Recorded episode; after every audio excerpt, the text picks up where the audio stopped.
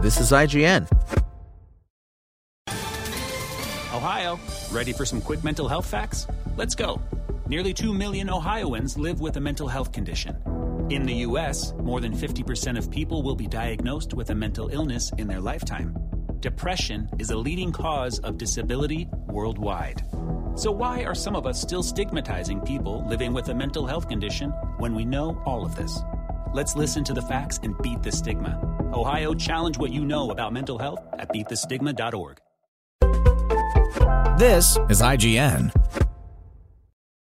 City of Lies Review by Zaki Hasan. Brought to you by Hot Seat, a new memoir from Jeff Immelt, the former CEO of General Electric. Raw, honest, intimate. Hot Seat is that and more as Immelt recounts what it's like to be a leader in times of crisis. Buy your copy of Hot Seat today, wherever books are sold. City of Lies debuted in theaters on March 19th and on digital and on demand on April 9th. Occurring within months of each other in late 1996 and early 1997, the shooting deaths of rap icons Tupac Shakur and Christopher Notorious B.I.G. Wallace are indelible stamps on a particular moment in time. As a high school student at the time, shock at their passings was coupled with speculation on who did it and why. It speaks to how much of an impact both musicians made in such a short time that the curiosity surrounding their respective deaths remains a heated part of the cultural conversation nearly a quarter century later. Director Brad Furman's City of Lies attempts to both answer and add to this speculation, but a scattershot stylistic approach and some questionable narrative choices make the film a mixed bag at best.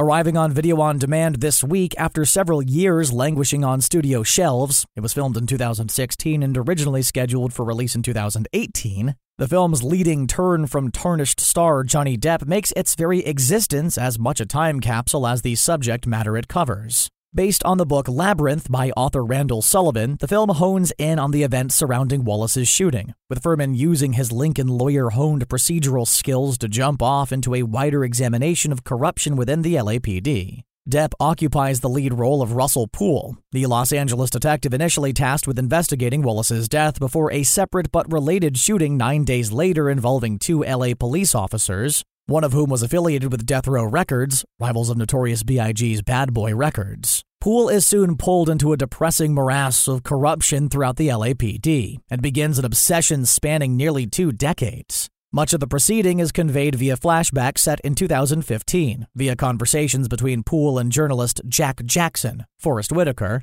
who is himself attempting to cover the Biggie story in hopes of repairing his own damaged reputation. This bifurcated lens, that of police and that of journalism, allows for a welcome exploration of the shootings from both a legal and cultural perspective. But too often it has the effect of refracting our focus, making it feel like we're peering through one window to look through another. Indeed, the film is at its most compelling when methodically laying out the expanding web of criminality surrounding the shootings as well as the many parties involved, bolstered by a strong roster of supporting players like Shea Whigham and Xander Berkeley. But problems arise when screenwriter Christian Contreras' script attempts to tackle a lot of big ideas relating to pop culture and race and political corruption without really laying the track to underline why the East Coast West Coast feud was such a big deal, and why it would have been such an appealing prospect for law officers to align themselves with the feuding labels. This ends up making things muddier as more elements are added to the mix instead of bringing them into sharper relief.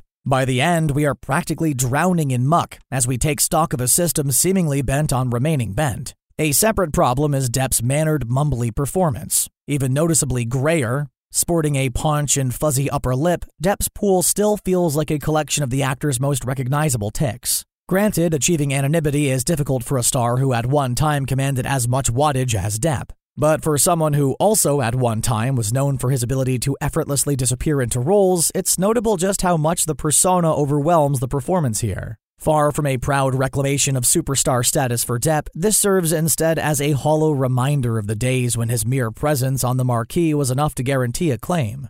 The real Poole passed away of a heart attack in 2015, leaving unsolved the crime that consumed the last 18 years of his life. And while his cinematic incarnation is portrayed as honorable and upstanding, if flawed, he also remains largely a cipher, unfortunately. Yes, he's driven by the desire to seek justice for Wallace and expose the corruption within the department, but we never get enough of a sense of what motivates him. Something to elevate the whole thing and make it seem like anything but a modern Serpico riff, with Poole as the proverbial last good cop. Meanwhile, the relationship with Jackson, while allowing for the simple joy of seeing two talented actors like Depp and Whitaker play off each other, follows a too familiar arc, ending at a place that doesn't feel entirely earned. The verdict a project like City of Lies is somewhat boxed in by the history it depicts. Given how it revolves around two murders still unsolved 25 years later, plus a web of innuendo and implication, it doesn't really come with the ability to tie a bow neatly around its story for the sake of giving the audience a complete experience.